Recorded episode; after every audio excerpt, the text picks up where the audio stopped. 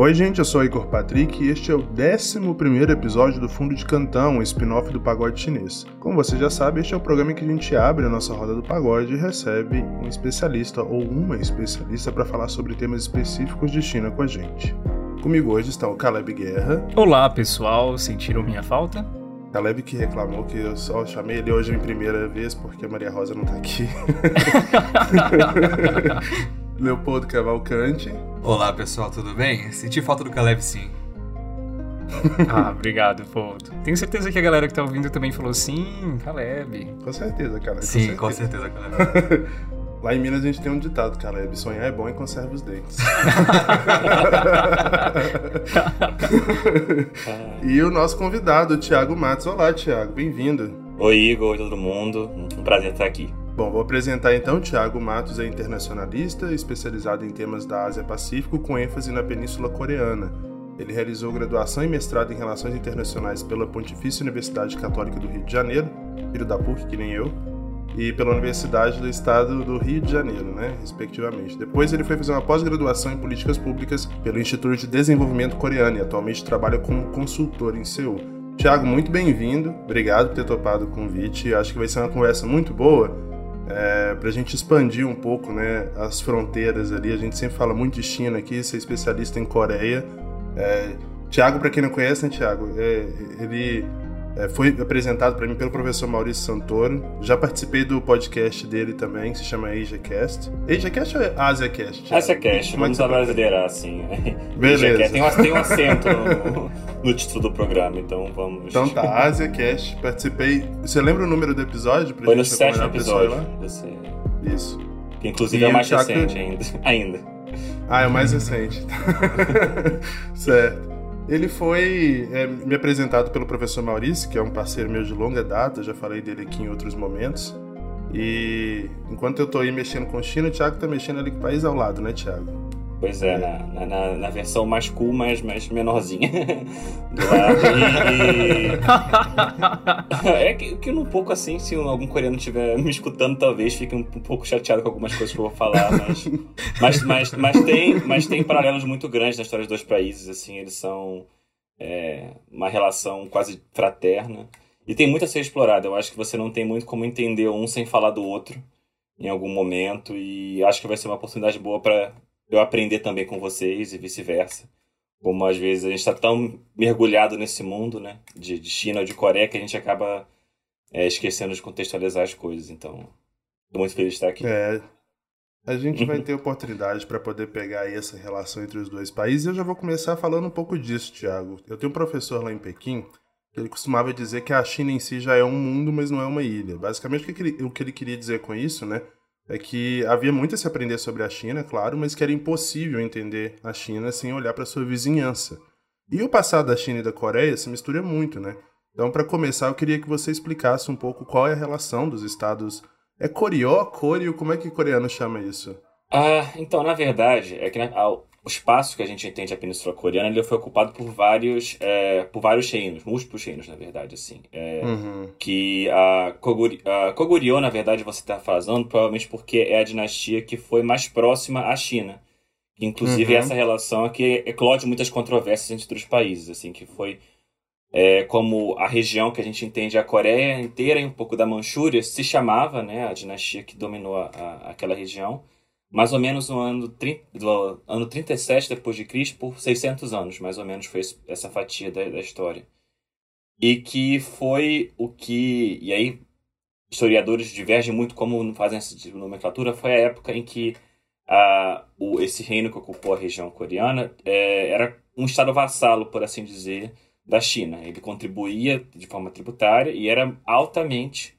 É, influenciado pela, pelas técnicas é, chinesas de, burocráticas, da arte, a cultura. Foi, o, ano, foi a, o período histórico da Coreia que ela teve mais simbioticamente próxima da China. Mas também é importante dizer, com uma independência cultural e política do fazer das coisas, e de, de, de ver que era muito grande. Então, é, eu, puxando passadinha para o meu lado, eu concordo com os coreanos que assim, a Coreia nunca foi parte da China. Né, assim como alguns historiadores chineses hoje tentam é, fazer uma revisão dessa história e dizer que era uma colônia da China, algo assim, a Coreia, ela tem nos três mil anos de história dela uma personalidade cultural, é, política muito forte, assim, e é, e é um povo que nesses três mil anos de história fez muita questão é, dos seus traços culturais. Agora, o que também é verdade é que nesses três mil anos de história, a Coreia e a China tiveram uma relação não só geograficamente próxima, mas culturalmente muito próxima. Assim, você tem relatos é, do, da dinastia, não dinastia, mas do período Gojoseon, de é, mercan, é, mercantes chineses trazendo mat, matéria-prima da China para a Coreia, poetas mais, mais para frente, é, é, comitivas religiosas e tudo, que influenciaram muito a, a Coreia. E durante grande parte da história do, do que a gente entende como, como Coreia, no, o, vamos dizer, do, do Hanguk-saram, falando etnicamente falando, os povos que ocupavam a região se sentiam confortáveis, né, em olhar para a China, entender que é um país maior, que é um país com maior capacidade bélica, às vezes, e extrair daquilo é, insumos para desenvolver mais a própria cultura. Né? Então, você pega, por exemplo, assim, a... a escrita. A, Co- a Coreia usou, durante quase toda a, a, a sua história, a, o Hanja, que é, que é o que os japoneses chamam de, de uh, kanji, mas é, esse, essa método de escrita é chinesa, totalmente pego deles, com muita naturalidade aquilo, e só vai desenvolver o Hangul, que é a técnica deles, é, quinhentos anos atrás. Assim, é, o Brasil foi, foi, foi encontrado, os coreanos desenvolveram a... A, a escrita deles, baseado em técnicas é, chinesas, assim.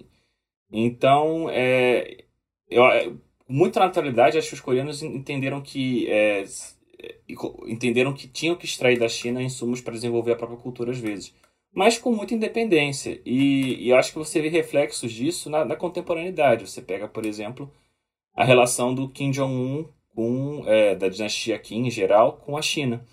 Como, apesar de eles terem uma narrativa nacional muito clara, muito forte, entendendo assim, o, que é, o que é Coreia e o que são os valores coreanos, e, ou pelo menos norte-coreanos no caso dele, o, o que ele quer dizer com isso, dando uma linha clara, mas com uma, uma, a, a, uma percepção de que a relação com a China é fundamental para como ele se percebe e como a, todos os atores no, de interesse deles é, vão jogar. Bom, eu vou, eu vou pegar um ponto que você falou aí, porque eu fiquei curioso, eu já ouvi falar disso, mas, enfim, a gente já conversou sobre isso, meu, meu conhecimento sobre Coreia é bastante ínfimo, só naquilo que tange a China mesmo, de forma bastante pincelada. É, eu tenho amigos coreanos que dizem que até bem pouco tempo os coreanos tinham transliterações do próprio nome que eram facilmente transcritas para o Hanzi, né, no chinês. E você mencionou aí que o Hangul, né, que é o sistema que eles usam de escrita hoje, foi baseado no chinês, embora tenha as suas características próprias. É, saber chinês, escrever chinês sobretudo, ajuda a aprender a escrever coreano? Como é que é essa relação entre os dois idiomas? É, o Hangul, ele é uma, é uma escrita fonética. Então, na verdade, ele é como o, o, o katakana, por exemplo, no japonês.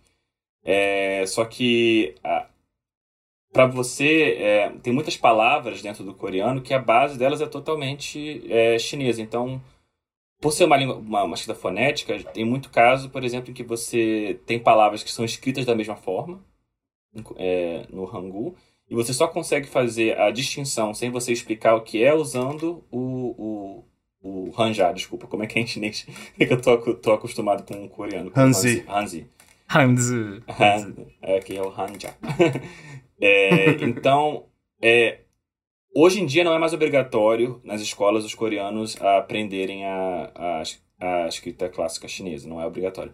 Mas ainda assim é uma coisa que em certos ciclos é muito bem vista, porque confere você uma certa erudição, você entender a origem de muitas palavras, e é, tem, tem um movimento cultural dentro da Coreia de você evitar usar as palavras de origem é, chinesa, de você é, se focar mais quando você... Tem muitos termos que você tem a opção de você falar a palavra usando a, o, a origem chinesa ou uma que é totalmente coreana, que eles é, que eles utilizam. E, e tem um movimento de você tentar usar mais a, a, a escrita, a forma coreana. É, mas chega alguns momentos, como é muito influenciado, que é difícil de você até fazer essa distinção. Então, é, é, é, um, é um sinal de erudição na Coreia você saber usar o, os, os Hanzi, Hanzu, mas é, não, é, não é fundamental para você ser uma pessoa operante, né, na, na Coreia do Sul, mas a influência é, é clara, é muito grande. Legal. É, Thiago, te contar um, um segredo sobre a minha época de faculdade. Eu tinha um roommate coreano, então eu tinha muitos colegas coreanos na universidade. E a gente formou uma banda lá na China, na cidade de Xi'an. E o nome da nossa banda era Kimchi Boys. A gente cantava, a gente fez propaganda, a gente apresentou até na universidade. Ai, meu Deus. Exatamente. Eu realmente aproveitei muito a minha vida universitária lá na China. Kimchi Boys. É... A gente nem conta como. Kimchi Deixa boys. Aí pra imaginação do ouvinte como ah, que ele aproveitou. Exato. A mãe do meu, do meu roommate coreano trazia da Coreia, assim, quilos de quilos, kimchi pra assim. Gente colocar lá o ano todo, exato. Mas, então, falando dessa, dessa herança cultural... É, para minha surpresa, recentemente, um grupo de ativistas e pesquisadores coreanos, justamente... É, publicou um anúncio de página inteira no The New York Times afirmando que kimchi é uma comida coreana. Então, kimchi, para quem não sabe, é uma espécie de enrolado de vegetais colocado na samoura. Então, ele murcha, depois é enrolado numa pasta temperada com farinha de arroz e açúcar. É, eu gosto pra caramba. A gente sabe também que esse prato existe na China, mas lá, por um outro nome, a gente chama de pao cai, né? Pao cai. Então, a minha banda chamava Pao Cai, né? Ai, meu Deus! É, a minha, a minha pergunta é, quais as origens históricas é, e quais os problemas mais recentes que levaram a essa estratégia de reafirmação do kimchi como uma comida coreana e por que isso importa? Isso importa muito para os coreanos, talvez mais do que eu possa exprimir aqui nesse espaço. Mas é que o... o... é um novo momento da Coreia de reafirmação cultural muito grande que acontece em resposta a esse revisionismo histórico da, da China, entre outras questões. A, a gente pode abordar isso mais à frente, mas a, a Coreia acho que hoje vive o momento mais anti-chinês da, da história dela, mesmo a dizer. É, e o, o kimchi, ele, na, na formação da identidade cultural coreana, ele é um prato... basilar, assim, os, os coreanos comem kimchi diariamente. É uma coisa, assim, que eles vão pro exterior e, e, assim, tem que ir no restaurante coreano comer kimchi porque senão não tiveram uma refeição. Esse é o nível de... que, que tem as propriedades, é... É uma, um prato muito saudável, assim, eu acho, eu acho que é um gosto de... Chegou a mencionar comigo que é como se fosse o feijão e o arroz do coreano, né? É tipo isso, é... é não é feijão é, é como se fosse a farofa do coreano, talvez, assim, porque é uma coisa que sempre acompanha, na verdade. É uma coisa que você não vai comer só o kimchi, mas ele tá ali do lado e ele vai dar aquele gostinho de casa, é, de... Ah, o kimchi da minha mãe é muito gostoso, e aí todo o traço da... básico da, da família tradicional coreana, tem um pote de kimchi ali do lado de fora da casa, fermentando, que vai ser... Tem, na Coreia se vende geladeira de kimchi, então você tem a sua geladeira e tem uma parte dela que é só para o kimchi. Cara, então, fenomenal. Tem miojo de kimchi tem, na Coreia. Tem, nossa, assim, qual, qual, qual, não tem nenhum prato que possa ser inventado, que não possa ser melhorado a visão coreana por um pouco de kimchi do lado. Então, é... Apesar de parecer estapafúrdio, é muito óbvio, é muito claro para mim que quando você tem essa imersão do sentimento anti-chinês que tem borbulhado no país já há um tempo, é, você vê, é, e foi, foi reiteradamente em alguns casos, em, em programas de televisão da chinesas, em, acho que em novelas, em momentos de você falar que o pao cai é uma... Pao cai? Você vê, eu tô tão aclimatado na Coreia que eu não sei nem pronunciar a forma chinesa. Mas é que o kimchi seria... uma coisa tipicamente chinesa, é... por muito menos os coreanos saem botando fogo nas coisas, porque assim, é como se você, sei lá, falasse que a feijoada é argentina.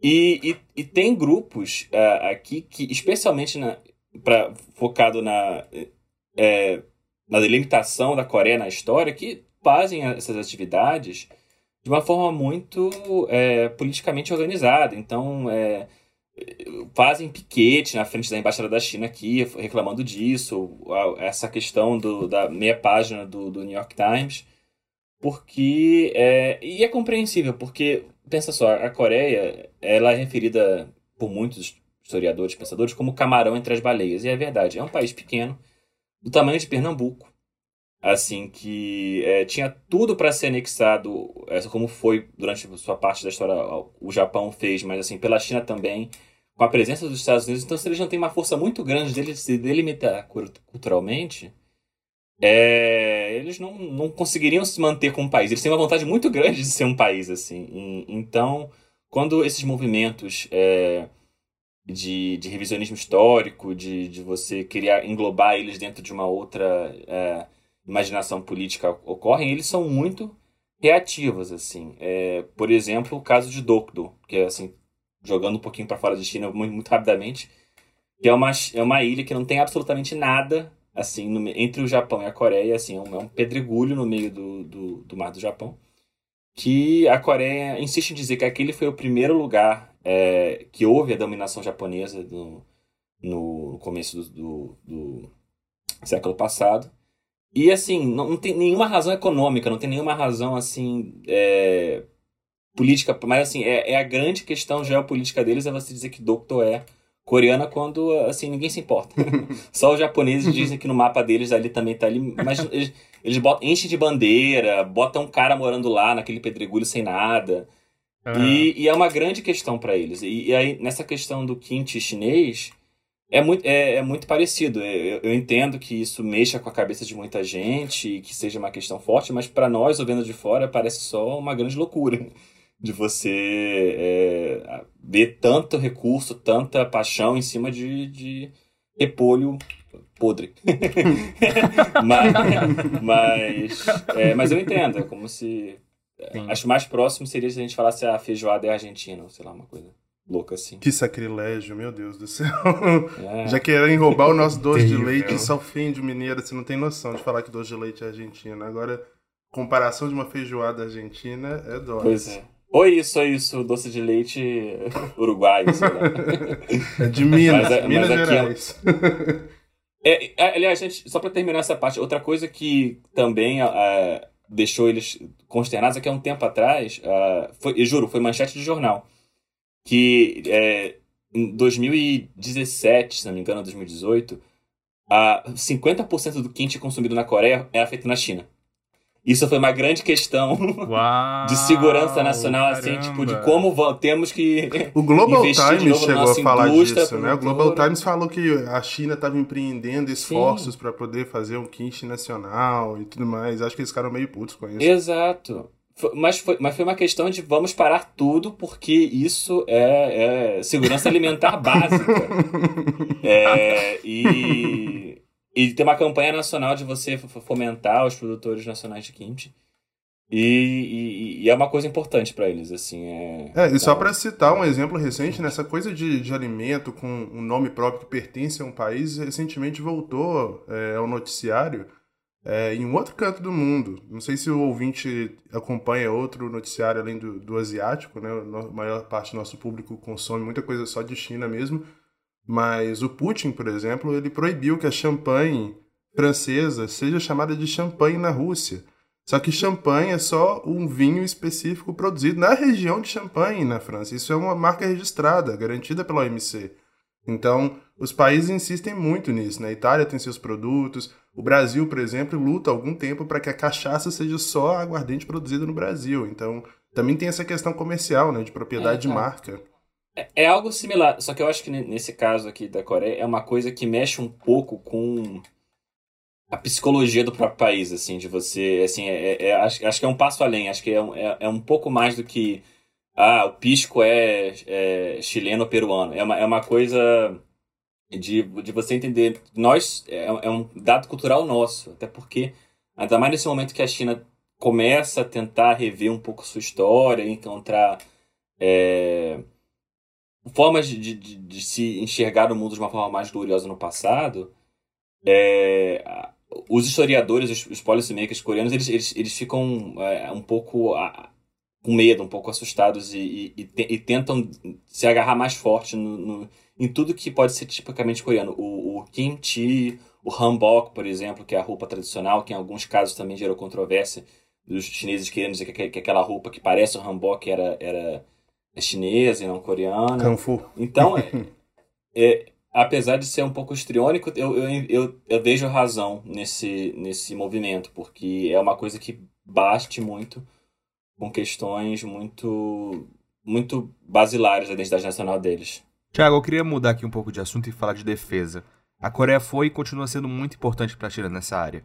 Em dois mil e dezessete, quando a Coreia do Norte subiu o tom na retórica mais violenta contra os vizinhos do Sul e os Estados Unidos, Seul aceitou instalar um sistema antimísseis americano que é conhecido pela sigla T H A A D, que a gente vai tomar liberdade poética de abrasileirar para T H A A D. E isso gerou uma reação bem forte da China, que expressou um certo descontentamento com a proximidade do sistema das fronteiras dela. Aí eu te pergunto, por que que esse sistema causa tanta aversão dos vizinhos e quais foram os impactos práticos dessa briga? O T H A A D, na verdade, ele foi o, o, o começo da, da derrocada grande que a, a China teve na opinião pública é... É, coreana, porque foi o momento que as relações se azedaram muito. O, o T H A A D, só para explicar melhor o que é, ele é um escudo antimísseis é, financiado pelos Estados Unidos, é, que foi implementado na Coreia, começou em dois mil e dezesseis, passou a ser operante em dois mil e dezessete. É, ele foi implementado ainda pela presidente a Park, que foi impeachmentada no mesmo ano, foi um dos, dos últimos grandes atos dela antes de ser impeachada, né, na Coreia do Sul. É, que basicamente a, a ideia por trás dele é que ele consiga identificar rapidamente se um míssil de médio a, a, longo, a longo alcance da, da, da Coreia do Norte tentar chegar na Coreia do Sul. Então ele consegue é, mapear se houve um disparo e consegue é, neutralizar aquele míssil antes que ele chegue a, a, a esse lado do, da, da península, é, que obviamente não tem tanto tempo, assim, Seul é pertíssimo de Pyongyang, mas que era uma tecnologia que foi desenvolvida pelos Estados Unidos e foi implementada por eles. E os chineses ficaram muito estremecidos com, com a, é, essa implementação, porque a, a, arguíram que poderia ser utilizada, a tecnologia da T H A A D poderia ser utilizada para a, ações estadunidenses é, é, contra a China, de identificação, você conseguir mapear melhor onde está o armamento chinês, e que essa tipo de tecnologia fosse é, implementada pelo lado americano contra o, os chineses. O que é uma questão que acontece, esse tipo de receio, há cinquenta anos no mínimo, porque é, a Seul é provavelmente a única capital do mundo que tem um centro, eu moro, eu moro do lado, inclusive, um centro militar gigantesco, uma cidade dentro de uma cidade, só para tropas americanas. Então, assim, a, o, o, o contingente... A, bélico norte-americano na, na Coreia é o segundo maior fora dos Estados Unidos. Então, óbvio que isso figura dentre o, a, as preocupações chinesas, né, com a Coreia do, na relação com a Coreia do Sul. Mas talvez nunca antes tivesse sido tão, tão forte essa objeção da, da China contra o, o, o T H A A D. E no momento que, ele foi, que isso foi, começou a ser discutido, houve um, um boicote muito grande e significativo de produtos é, chineses. E, e eu não falo assim, é, que foi pouco, foi muito mesmo. A, é, realmente impactou muito a economia sul-coreana, porque a China é o maior parceiro comercial da Coreia. É destino de um, um quarto de todas as exportações do país, de micro, microchips, de é, semicondutores, autopeças, isso tudo. E a China começou ativamente a dizer, nós não vamos comprar dos coreanos. dois mil e dezesseis para cá, isso é, gerou perdas em milhões e milhões de, é, de dólares. E, e desde então, na verdade, você, as relações entre Seul e Pequim andam estremecidas, assim. E, e teve, e, mas eu acho que um dos impactos mais, é, mais, vamos dizer assim, anedóticos, mas que acho que explica muito bem é, o quanto isso foi sério para a sociedade, como isso mudou muito a cabeça de muitos coreanos e de muitos chineses, é no campo do entretenimento. É porque, assim, a China é responsável pelo K-pop da forma que a gente conhece ele hoje em dia. Porque De oitenta... Ah, é, que polêmica. E, isso assim, polêmica, polêmica. Polêmica, Porque, polêmica, polêmica, meu Deus. Chegamos, chegamos na parte que as pessoas estão escutando o podcast até esse momento pra gente falar. Aumentem o sobre som, isso. aumentem o som. Essa Tirem é a parte boa. Ouvido, compartilhem. Porque desde que a Coreia começou a ter uma política de exportação de produtos culturais, em oitenta e oito, assim, na, na época da democratização... Mas, mas nos anos noventa, na verdade, é, é, que começa a ser uma coisa mais profissional, de você a Coreia começar a pensar cultura para exportação, a China era o mercado principal. Porque é, a Coreia, na verdade, é, do Sul, Coreia do Sul especificamente falando, só foi reconhecida pela, pela China como um Estado em oitenta e oito, nas Olimpíadas de Seul e na época da de, de, de democratização. Então... É, os produtos culturais coreanos que começavam a ser produzidos, as, as novelas, o cinema, é, a, a, o, audio, o audiovisual a, em geral, para exportação, é, era uma ótima alternativa para Pequim, porque ao mesmo tempo não se queria que houvesse uma grande invasão dos produtos culturais japoneses, por questões culturais e históricas óbvias, mas também um receio dos norte-americanos. Assim. Então, o, o, a, o a novela coreana, a música coreana era vista como uma coisa, ah, é estrangeiro, mas não é, não é uma ameaça. Isso foi ótimo pro, pro, pro negócio do, K, do, do K-pop, porque a, a, as bandas iam para a China, que era um mercado consumidor gigantesco, assim, e tinha um... um é, era muito bem aceito. Era, então, você pega toda a era de ouro do K-pop, Girl Generation, isso tudo, foi feito na base de mercado consumidor é, chinês. E, e, e claro que o K-pop depois se desenvolveu para começar a cantar também em, em japonês, em outros lugares e tudo, mas o, o grande mercado sempre foi a China. E agora, para aumentar a polêmica, se assim, se a China, se a China foi o, o, o grande responsável para o K-pop como a gente é, é, começou a compreendê-lo, o THAAD é o pai do B T S. Porque assim, Porque assim, é, eu, eu, eu, eu, estou disp... Meu Deus. eu estou disposto a defender isso em qualquer mesa de bar. Porque veja, veja bem, de dois mil e dezessete para cá, é, quando o THAAD começou a, a, a entrar em circulação, houve um boicote, é, não oficial, mas muito real, e isso é unanimidade em todo mundo da indústria, a performers... É, coreanos na China, que rola até hoje. Thiago, Thiago, Thiago, deixa eu só abrir um parênteses. Sim. Só um parênteses mesmo. Eu tava em Xi'an quando isso aconteceu. Lembro de ligar a televisão e, assim, a, os chineses colocavam um mapa de, do território da China que era coberto pelo THAAD, sabe? Uhum. Olha, eles estão cobrindo o radar do THAAD, está cobrindo esse tanto de território. E naquele ano, é, para quem não é... Pra quem é millennial, né? Pra quem é mais antigo, pra quem é a banda que veio antes do B T S era o Big Bang, né? Do Fantastic Sim. Baby e tal. Dra- o D-Dragon teve... é, é Deus na China, até onde eu sei. Assim, o D-Dragon, ele, ele é foda de ridículo. E eu lembro que ah, do, é eu, eu tava na Coreia também, né, nessa época, assim. O D-Dragon estourava muito e ele era... era Isso. Ele tinha uma estética até que era, pegava é... coisas da China e tudo. Ele, ele eles, eles eram considerados a Lady, o gru, a Lady Gaga masculina em grupo. Sim, né? Porque eles, eles eram muito performáticos, roupas locais. Muito performáticos, exato. E eles tiveram um show em Xi'an naquele ano. E o estádio era do lado de casa. Eu, com os meus amigos coreanos, a gente acabou meio que assistindo o show, assim, do alto do trigésimo segundo andar do nosso apartamento. Mas eu lembro isso que você falou, então, de, de barrarem. Naquela época, alguns amigos chineses nossos que foram pro show, ou iriam pro show, os que foram, foram muito criticados, sabe? E alguns literalmente desistiram de ir pro show. Eles gastaram... Eu tive chineses, amigos chineses falando que eles compraram... É, ingressos em excesso para justamente não ir, para jogar fora, para fazer protesto, gente, etc, etc. Que, então eu lembro disso. Uhum. Que fascinante ouvir esse, esse lado do relato, porque eu conheço o lado de cá, né? Então, assim... é... Não, e...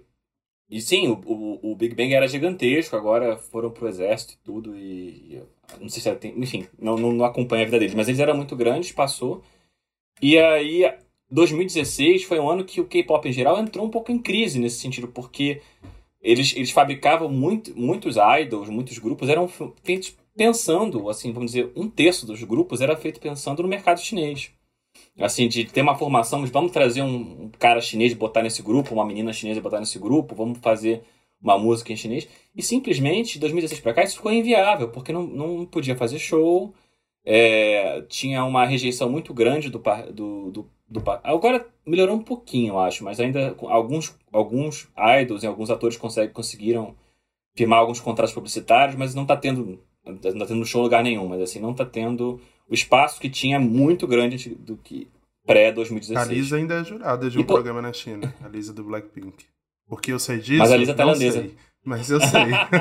mas, a Lisa, mas a Lisa é tailandesa. Ah, ela é tailandesa, é verdade. Sair, eu assisti o documentário entendeu? dela da Netflix. Aí ela, cons... ela consegue sair pela tangente, então, hum. muito, muito, muito esperta.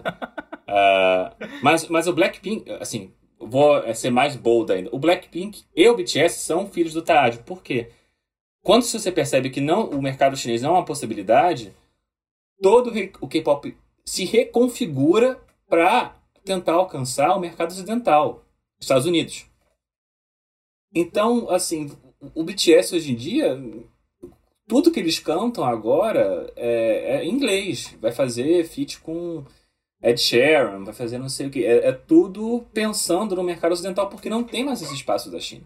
Então, muito provavelmente, se o T H A A D não tivesse sido implementado, a gente não teria o, o B T S hoje em dia, ou não teria o Blackpink. Assim, o Blackpink eu, eu, eu curto. Mas ele não é a banda mais popular da Coreia. Não, não, não, não é, é assim, é, o Blackpink é, é o típico, você escutando, é, e é do mesmo ano. dois mil, eles, a Blackpink debuta em dois mil e dezessete. É um, é um tipo de som que, fa- que faz é, sucesso na balada no resto do mundo, que, assim, que tem essa imagem de Coreia cool e tal, uma coisa mais sexualizada, que não bate tanto aqui. Da mesma forma que o Twice, por exemplo, é um sucesso no Japão, assim, que o Twice foi feito pro mercado japonês, mais ou menos na mesma época, que pensando numa coisa mais cute, kawaii e tudo assim. Então você, o, o Big Bang era a típica banda feita pro mercado chinês, que hoje em dia é muito difícil de você... ter uma coisa assim. Então é por isso que eu, que eu defendo que sim, o THAAD é o pai do, do Blackpink e do B T S. sem sem, Thiago, sem escudo, essa tem que ser a frase propaganda do episódio. É. e, eu, eu, eu, eu, fico, eu acho eu, que eu ela levanta uma pergunta também, assim, nesse sentido de soft power, de se o THAAD hum. fez com que o mercado coreano fosse buscar o Ocidente, sair da China, o que seria o THAAD da China para o próprio pop chinês sair e ir para o Ocidente? Boa pergunta. Né? É, é, é mais difícil. O que, é que eu... poderia vir a acontecer para o soft power chinês, que tem já um mercado tão grande, o que é que falta para... É, o, o soft power chinês não, não, não... Acho que é uma grande frustração chinesa eles não conseguirem é, galvar o espaço que o K-pop conseguiu no mundo, né? Mas assim, eu, eu já tô vendo que vou ser cancelado por esse, nesse episódio. Assim, ter, fã, eu vou, eu vou, assim, todo mundo aqui é cancelado, vão, vão na minha tá casa, tudo, cada episódio não é cancelado por um motivo, amanhã, relaxa. Vão assim, mas com todos os méritos do, do, da, da produção cultural sul-coreana, eles também têm uma, uma posição que, apesar de ser geo, geopoliticamente desconfortável, mas muito conveniente para eles conseguirem entrar nesses mercados é, de uma forma mais... É, menos aguerrida, assim, de você... Uma, um, um cantor coreano e um cantor chinês fazendo um show, assim, mesmo sem nenhuma notoriedade é, no exterior, a Coreia ainda tem essa cara, é, eles, eles são muito bons na diplomacia pública, assim, de você conseguir ter um rosto é, neutro na cabeça das pessoas, assim. Acho que a China, por ela evocar com ela os, os performances, todo esse background político dela, eu acho muito difícil eles conseguirem entrar... É, nesses mercados tão facilmente. E fora isso, você tem que pensar que a indústria cultural sul-coreana, ela, ela foi uh, treinada, ela, a forma como ela pensa, a forma como ela, ela, ela evoca o, as obras deles, é muito do modelo norte-americano. Eles aprenderam muito com eles. Eu acho que essa questão de... de dos Estados Unidos ser a nova China na cabeça dos sul-coreanos, a ideia de, ah, vou, vou pegar essa técnica e vou aprimorar, que os coreanos faziam isso com a China milenarmente, os sul-coreanos fazem com os americanos, assim, de você pensar que o pop coreano, ou as novelas coreanas, você vê, ah, isso é, có- isso é cópia americana? É, é, mas é uma coisa que foi aprimorada de um modo que os americanos jamais conseguiriam fazer. A Coreia conseguiu produzir música pop como se produz carro. Assim, você... Você, cons- você conseguiu... É, você vai lá, você bota os insumos, você entende o que vai fazer sucesso, o que não vai fazer.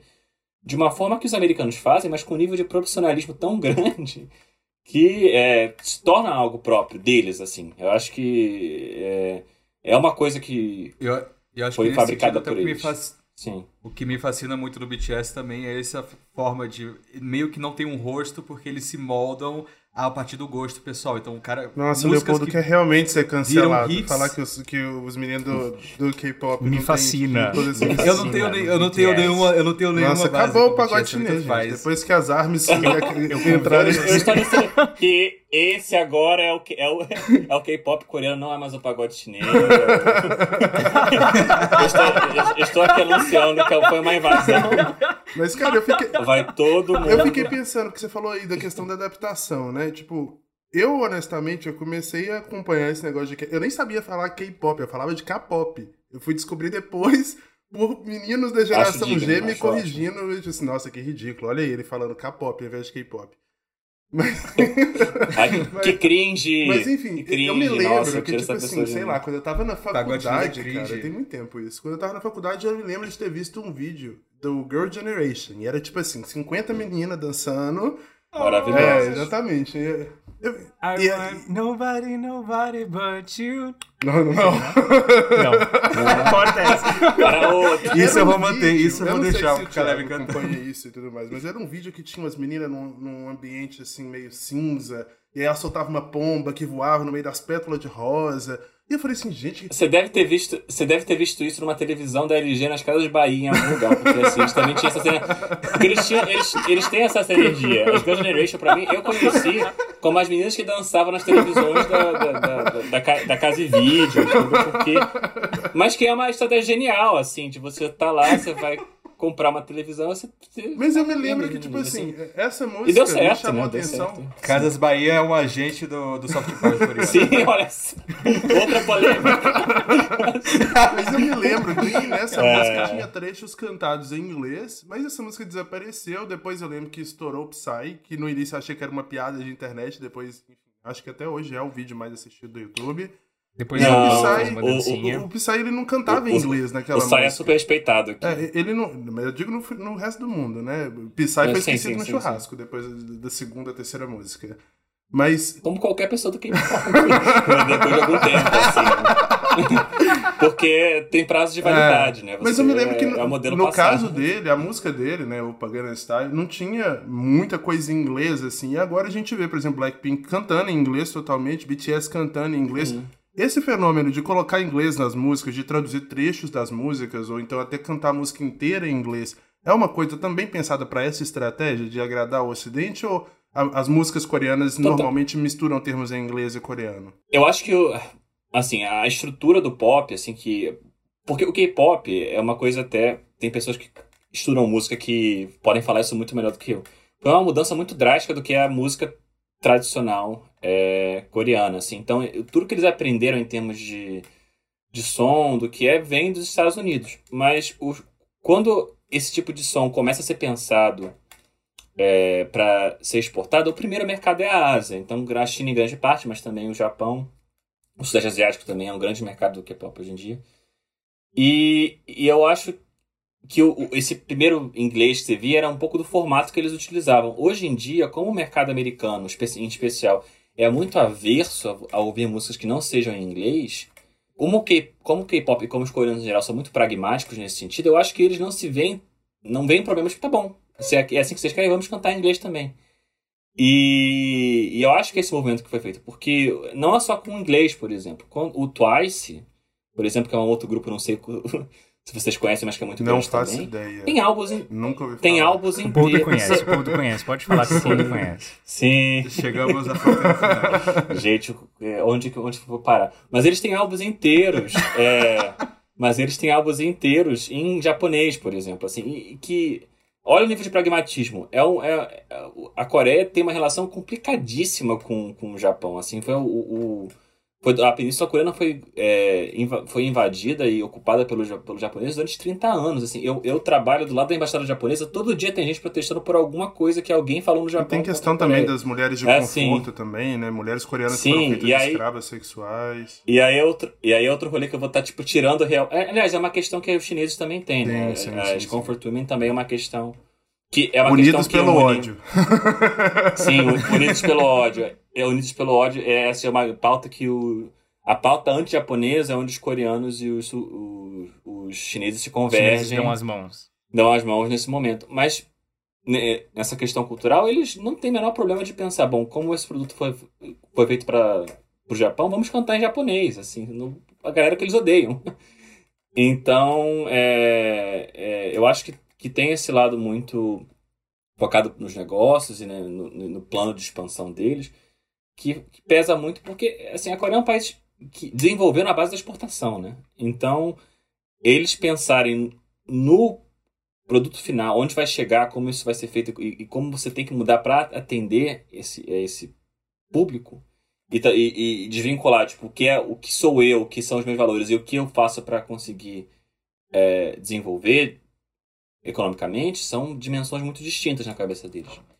E aí acho que essa questão de eles mudarem o estilo para agradar o público final não é um problema. Até porque tem bandas que só fazem sucesso aqui.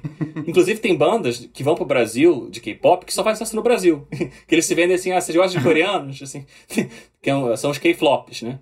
Que fa- a, a vida deles é tipo fazer show no Brasil, na América Latina.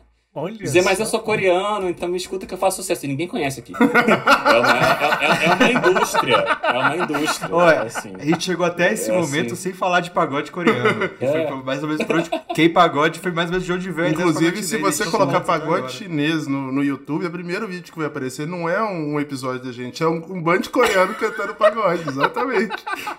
É, o Telltale. Ah, é Telltale. Tem, tem um deles... A gente can... tá ressignificando a coisa. Um coreano ah, também tem um pagode japonês, mas o pagode chinês é, é, é... Eu queria falar antes do Igor puxar pra sua pergunta, que essa pergunta dele sobre falar em inglês, as músicas, é muito pautada inconscientemente, e acho que ele não percebeu, enquanto ele gosta de Eurovision. Gosto porque mesmo. Ele deu tanta palestra sobre a importância de cantar em inglês em qualquer outro país, porque enfim, todos os países da Europa vão cantar é, em inglês. Deus. Nossa, é eu tô... Eu... Eu tô falando com um especialista aqui, não sabia, eu tô, eu, tô acanhado. Eu dei uma palestra, eu fiz o Poldo se deslocar de São Paulo a Recife pra ir assistir Eurovision comigo, e o que o Poldo não sabe é que desde dois mil e dezesseis existe uma versão... Não, eu não, sabe, eu não, eu não sabia nem que ia ser pra ver Eurovision, isso eu cheguei lá, eu descobri na Mas hora. Existe uma versão da Eurovision mágica que tá sendo desenvolvida desde dois mil e dezesseis e existe uma brincadeira comum assim entre os fãs de Eurovision, porque... O palco do Eurovision, você pode ter no máximo seis pessoas em cima do palco, e salário que pra Ásia ia ter que aumentar pra vinte por causa dos grupos de K-pop. Pois é. E, coincidência ou não, não saiu até hoje. Não sei se é por causa do ma- limite. Que maldade, na verdade. Mas bora. Não é você ver até isso, por exemplo, assim, o gru- grupo muito pequeno não faz muito sucesso na Coreia. É por isso que o Blackpink só tem quatro pessoas, que parece uma grande compactação pra agradar. Uh, você vê. É. É. Mas bora, eu vou. Mas enfim, eu vou pra agradar a Lady Gaga. Aqui, que a gente já tá se aproximando. Toda, toda essa conversa foi filha do T H A A D também, só deixando claro. Okay. Vai ter que ter um episódio dois, vai ter que ter, que ter uma, uma parte dois. Ah. O, o Thiago tava falando comigo Voltaremos. No podcast, ele disse assim, cara, toda vez que me chamam, invariavelmente, cai no tema do B T S, eu não aguento mais falar do B T S. mas, perdão, mas, Thiago, mas eu tô acostumado, é assim, ossos do ofício, assim, não tem como. Bom, mas vamos falar de coisa séria, é. Então. É, a gente sabe que o objetivo uhum. de longo prazo das duas Coreias é a reunificação, né? É, e hoje parece mais óbvio que só a Coreia do Sul vai ter essa capacidade econômica para absorver os custos dessa reunificação com o Norte, mas ainda existe aí um apoio militar robusto da China a Pyongyang, né, capital da Coreia do Norte. Você acha que a China hoje é realmente uma trava para alcançar essa reunificação? E qual seria o papel que Pequim vem desempenhando desde a Guerra da Coreia até hoje na resolução desse conflito? Ou né, no impedimento da resolução desse conflito? Obrigado pela pergunta, até porque na, o que me levou a estudar a Coreia no primeiro momento, assim, o que me até, que me até, a primeira coisa foi quando eu vim estudar aqui, mas é, o que me levou a continuar estudando foi essa, essa, essa situação poeticamente trágica, né, que é a questão da unificação da, da, Coreia do Sul, da Coreia em um único país, porque talvez algumas pessoas não... Não, não tem essa noção, até porque o assunto da Coreia do Norte é muito popular no Brasil, assim, sempre gera muito, muito interesse das pessoas, como essa coisa exótica, bizarra, e, mas talvez não com muita profundidade, mas a, a, eles se sentem muito como um único povo a, ainda, e a, unificação, a questão física da, da unificação ainda é, tá na Constituição dos dois países, tanto no Sul do Norte como é um dever moral. Tem um ministro da uni... tem um Ministério da Unificação na, na Coreia do Sul. É, ainda mais nesse momento que do, do Moon Jae-in, que é, um, é o atual presidente da Coreia do Sul, que é uma grande pauta para ele. Ele, na verdade, nasceu na Coreia do Norte e veio para a Coreia do Gente, Sul. Gente, não sabia disso. É, no, no, é, uma, é uma história, procura no, procura no Google. É uma, uma história quase dramática. Aliás, ele não, pai, os pais dele. Ele nasceu na Coreia do Sul, mas a mãe estava grávida, ele num último barco saindo da Coreia do Norte para a Coreia do Sul. Então é uma questão... É... pessoal pra ele. Mas já estava assim, dividido na época? Como é que era? Os pais deles então são desertores? Tava... É porque... Então, aula de história. mil novecentos e cinquenta eclode a, a, a Guerra Civil da Coreia, que acontece é, logo depois da Península é, ser libertada do Japão, com a, com a bomba de Hiroshima e Nagasaki, né? E o fim da, da, é, da dominação japonesa. E durante muito tempo, na verdade, existiam... Uh, os americanos e os, os russos entraram em um acordo que metade da península ia ser uma área de influência americana e outra área ia ser a, a, a russa, ou, ou ia ser a parte mais à esquerda da, no sentido da Guerra Fria. Os russos, na verdade, nem, nem tiveram muita participação. Eles, eles, na verdade, só negociaram, eles não estavam muito interessados na época é, da expansão do comunismo, era mais uma questão interna. É, o Kim então, avô, inclusive, questão... foi para a China buscar apoio do mal. Sobre exato, a China fala sobre exato. Isso. O, o, Kim, o Kim avô, né, o Kim Sang, ele estava na luta na China contra os japoneses. Então, ele ah, todo toda o estímulo que ah, os norte-coreanos têm em relação à dinastia Kim vem muito dessa imagem deles como um herói de guerra, lutando contra os japoneses para manter a, a liberdade dos coreanos. E, e, e tem coisas assim realmente formidáveis da biografia do, do Kim avô para justificar essa mitologia gigantesca que foi feita na Coreia do Norte em relação a ele.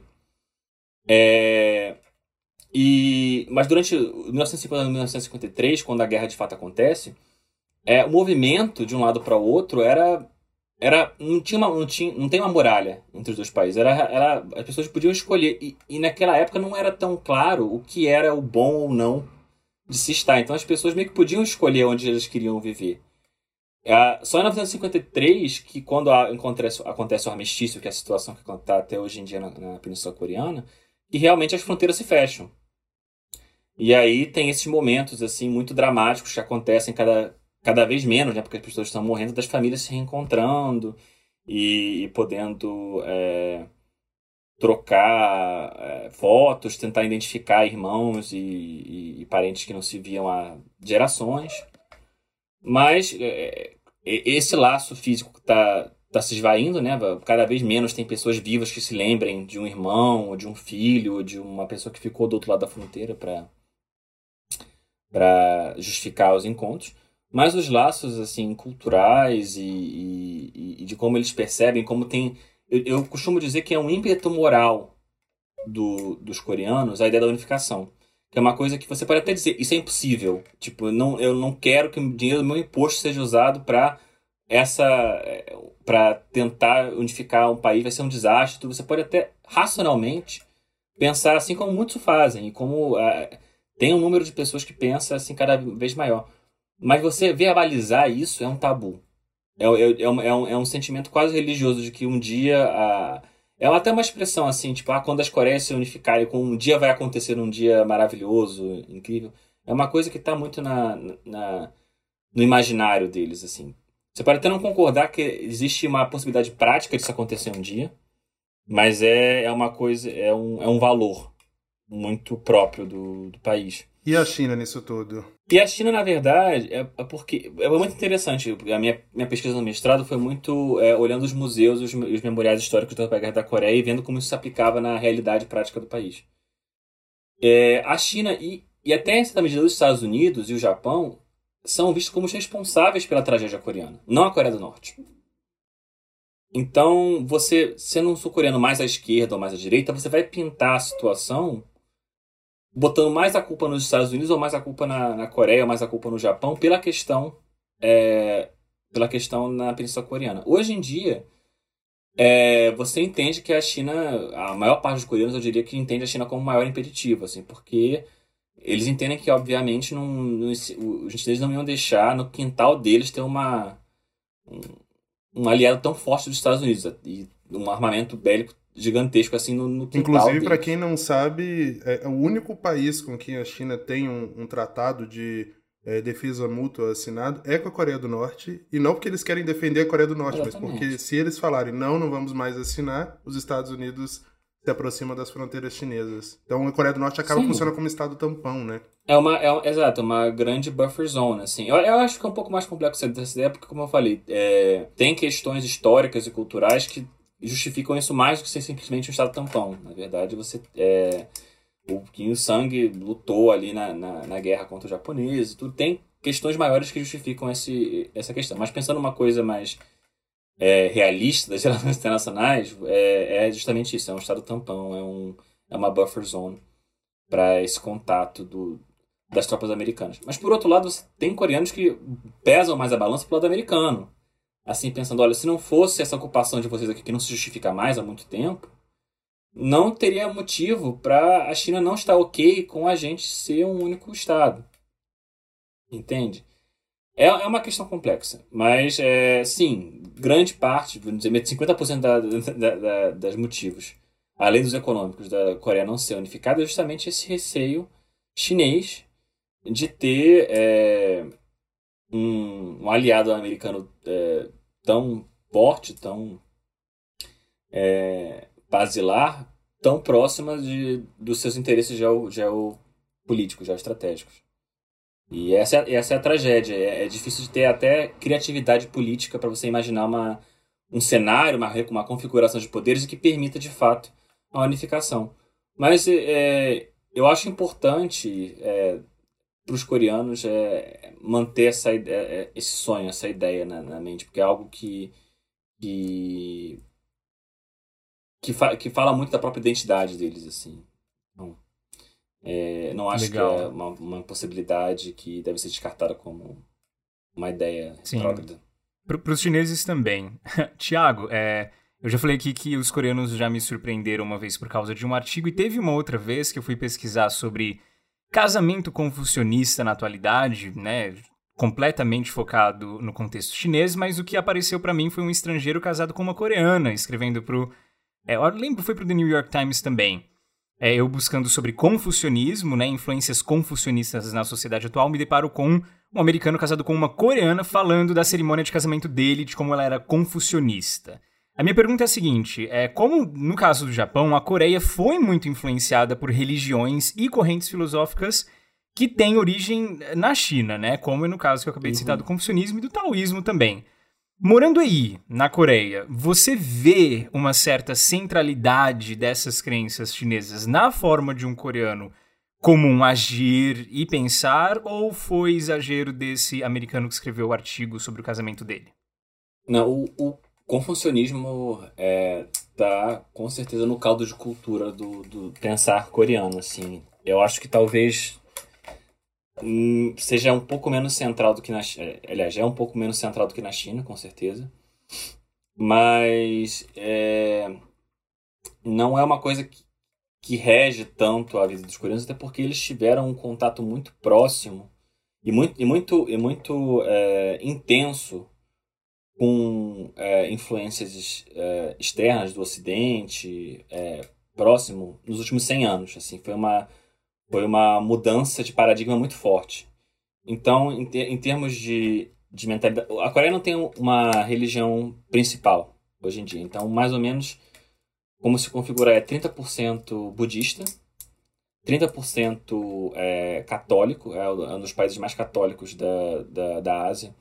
Muito por, pelo evangelismo, tem muito evangélico aqui. É uma, é uma religião que deu muito certo na Coreia e foi, foi vista como uma forma de de progresso, de uma forma de você se assimilar muitos valores americanos, de você entender a mentalidade americana, foi muito o protestantismo. Então isso aqui é assustador, você chega na, em Seul, você vê um monte de, de crucifixo neon, assim, é uma coisa que até para a diáspora coreana foi muito importante, do, dos coreanos, quando que vão aos Estados Unidos, eles se convertem ao protestantismo e, e as igrejas coreanas viram um grande fenômeno para eles, de, de ser o lugar de congregação da comunidade lá mesmo. Tem, tem uma penca de missionários evangélicos coreanos na China. Inclusive, a gente conhece uma galera. E testemunhas é de Jeová também. testemunhas de Jeová, é, testemunhas de Jeová coreanos na China é o que mais tem. Assim, se, se, um dia, se um dia você for à Coreia e alguém começar a dar muita trela pra você em inglês, com inglês muito bom, sai de perto que, que é, é, é evangélico. É T J.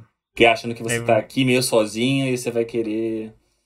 É, e eles são muito aguerridos na, na, na conversão, então, mas, mas, que foi, mas que representou um papel muito importante na diáspora, na diáspora. Tem gente que é mais soft, só vai na, na igreja muito para se socializar mesmo, porque é um ponto onde os coreanos se encontram. Mas é, é, é um, teve um papel muito importante até na revisão do, do confucionismo aí, aqui, inclusive. Mas, e trinta por cento a, a ateu. Uh, agnóstico, né? Que, mas que, apesar de ser agnóstico, muito influenciado por esses, esses valores confucionistas. Assim. Eu, eu, eu entendo a, a Coreia nessa, nesse quesito da, da visão de mundo deles, é muito é, a agonia deles de se ver entre dois mundos. De você ter, ao mesmo tempo, é, essa, esse convívio, esse, esse, esses valores milenares que, muito similarmente à China, foram passados para eles por gerações, é uma coisa muito forte deles. Mas, ao mesmo tempo, dos, dos últimos setenta anos para cá, a capacidade de sobrevivência do sul-coreano foi pautada na assimilação e na, e na, na compreensão de valores ocidentais. É, então, o que eu quero dizer é, tipo, sim, ainda figura como uma coisa importante, mas muitas vezes esses valores ocident- orientais é, do, do confucionismo são vistos por uma grande parcela dos coreanos como um impeditivo para o desenvolvimento deles. Entende? Que, tipo, eu entendo é um valor, é uma coisa que na minha casa é muito importante, que eu tenho que cumprir por, por questões é, éticas e, e questões é, da, da, de quem eu sou, de que eu represento. Mas, por outro lado, eu ter alguma certa aversão, ter uma certa necessidade de, de, de, de se, me apegar ao, ao Ocidente, ao estrangeiro, a, a entender como isso funciona, é uma questão de vida para o meu progresso. E é por isso que, assim, que, o, que o budismo tem perdido muito espaço na Coreia do Sul e, e cada vez é menor, eu acho. Porque muitos dos valores que são passados e mantidos por essa parte da sociedade não se encaixam muito na sociedade sul-coreana contemporânea. Assim, é muito difícil você, de você levar esses valores para cá. E por isso que o protestantismo cresce com uma velocidade muito grande aqui. Isso falando como um brasileiro, quem sabe que a gente também passa muito por isso. Mas porque funciona, deu, deu muito certo. Então... É, infelizmente, é, é, respondendo a sua pergunta, é, faz parte da, da, da, do pensamento coreano, mas é uma coisa que foi secundarizada com esse ideal de modernização da Coreia, que eles são muito gratos é, na narrativa oficial deles por ter levado a esse desenvolvimento tão grande e tão admirado. É, pelo mundo. Olha, eu queria dizer que muito esse episódio bom. É um suco de pagode chinês, porque tem pop e farofa, tem guerra, tem filosofia. Demais. É exatamente. E tem Cristo. E, e termina, tem, com termina Jesus, com Cristo. Amém. É um golpe, na verdade, esse podcast inteiro foi, na verdade, uma sessão de conversão aqui dos ouvintes, né? É. É. Coreia do Sul está sedenta por Cristo, manda. Nós também estamos. Eu vou, eu vou mandar o, agora. Vou mandar o Pix, você manda o Cacau também, a gente resolve. Mas é o tipo de episódio que eu pessoalmente adoro, assim, porque a gente consegue cobrir do lixo ao luxo, da, da bagunça, a coisa mais bonitinha, organizada. Thiago, você quer deixar algum recado aí pra gente? Pode vender seu peixe, divulgar as iniciativas lá. É, com o pessoal da U F, o podcast, ah, é. Se você estiver tocando, fica à vontade. É, me convidem aí para conversar sobre Coreia, sempre gosto muito, como vocês podem ver. E, e para quem puder, segue meu podcast, o, o arroba o AsiaCast, no Instagram, no Twitter também. É, é um pouco mais artesanal. E, aliás, eu compartilhei com a galera. Aliás, eu compartilhei ele com a galera do pagode sem saber que o Igor já te conhecia. Sim.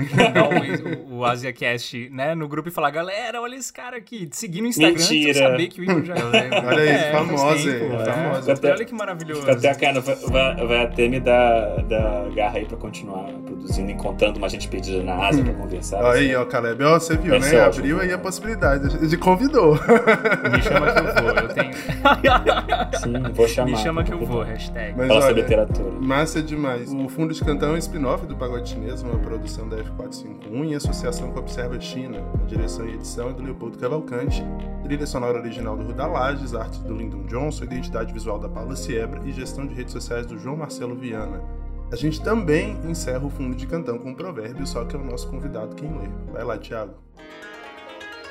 Aquele que não considera o que está além de si mesmo, sofre o que está perto. Aí, olha só, ditado confucionista. Obrigado as palavras. Obrigado, Thiago, valeu demais. Confucionista, sim.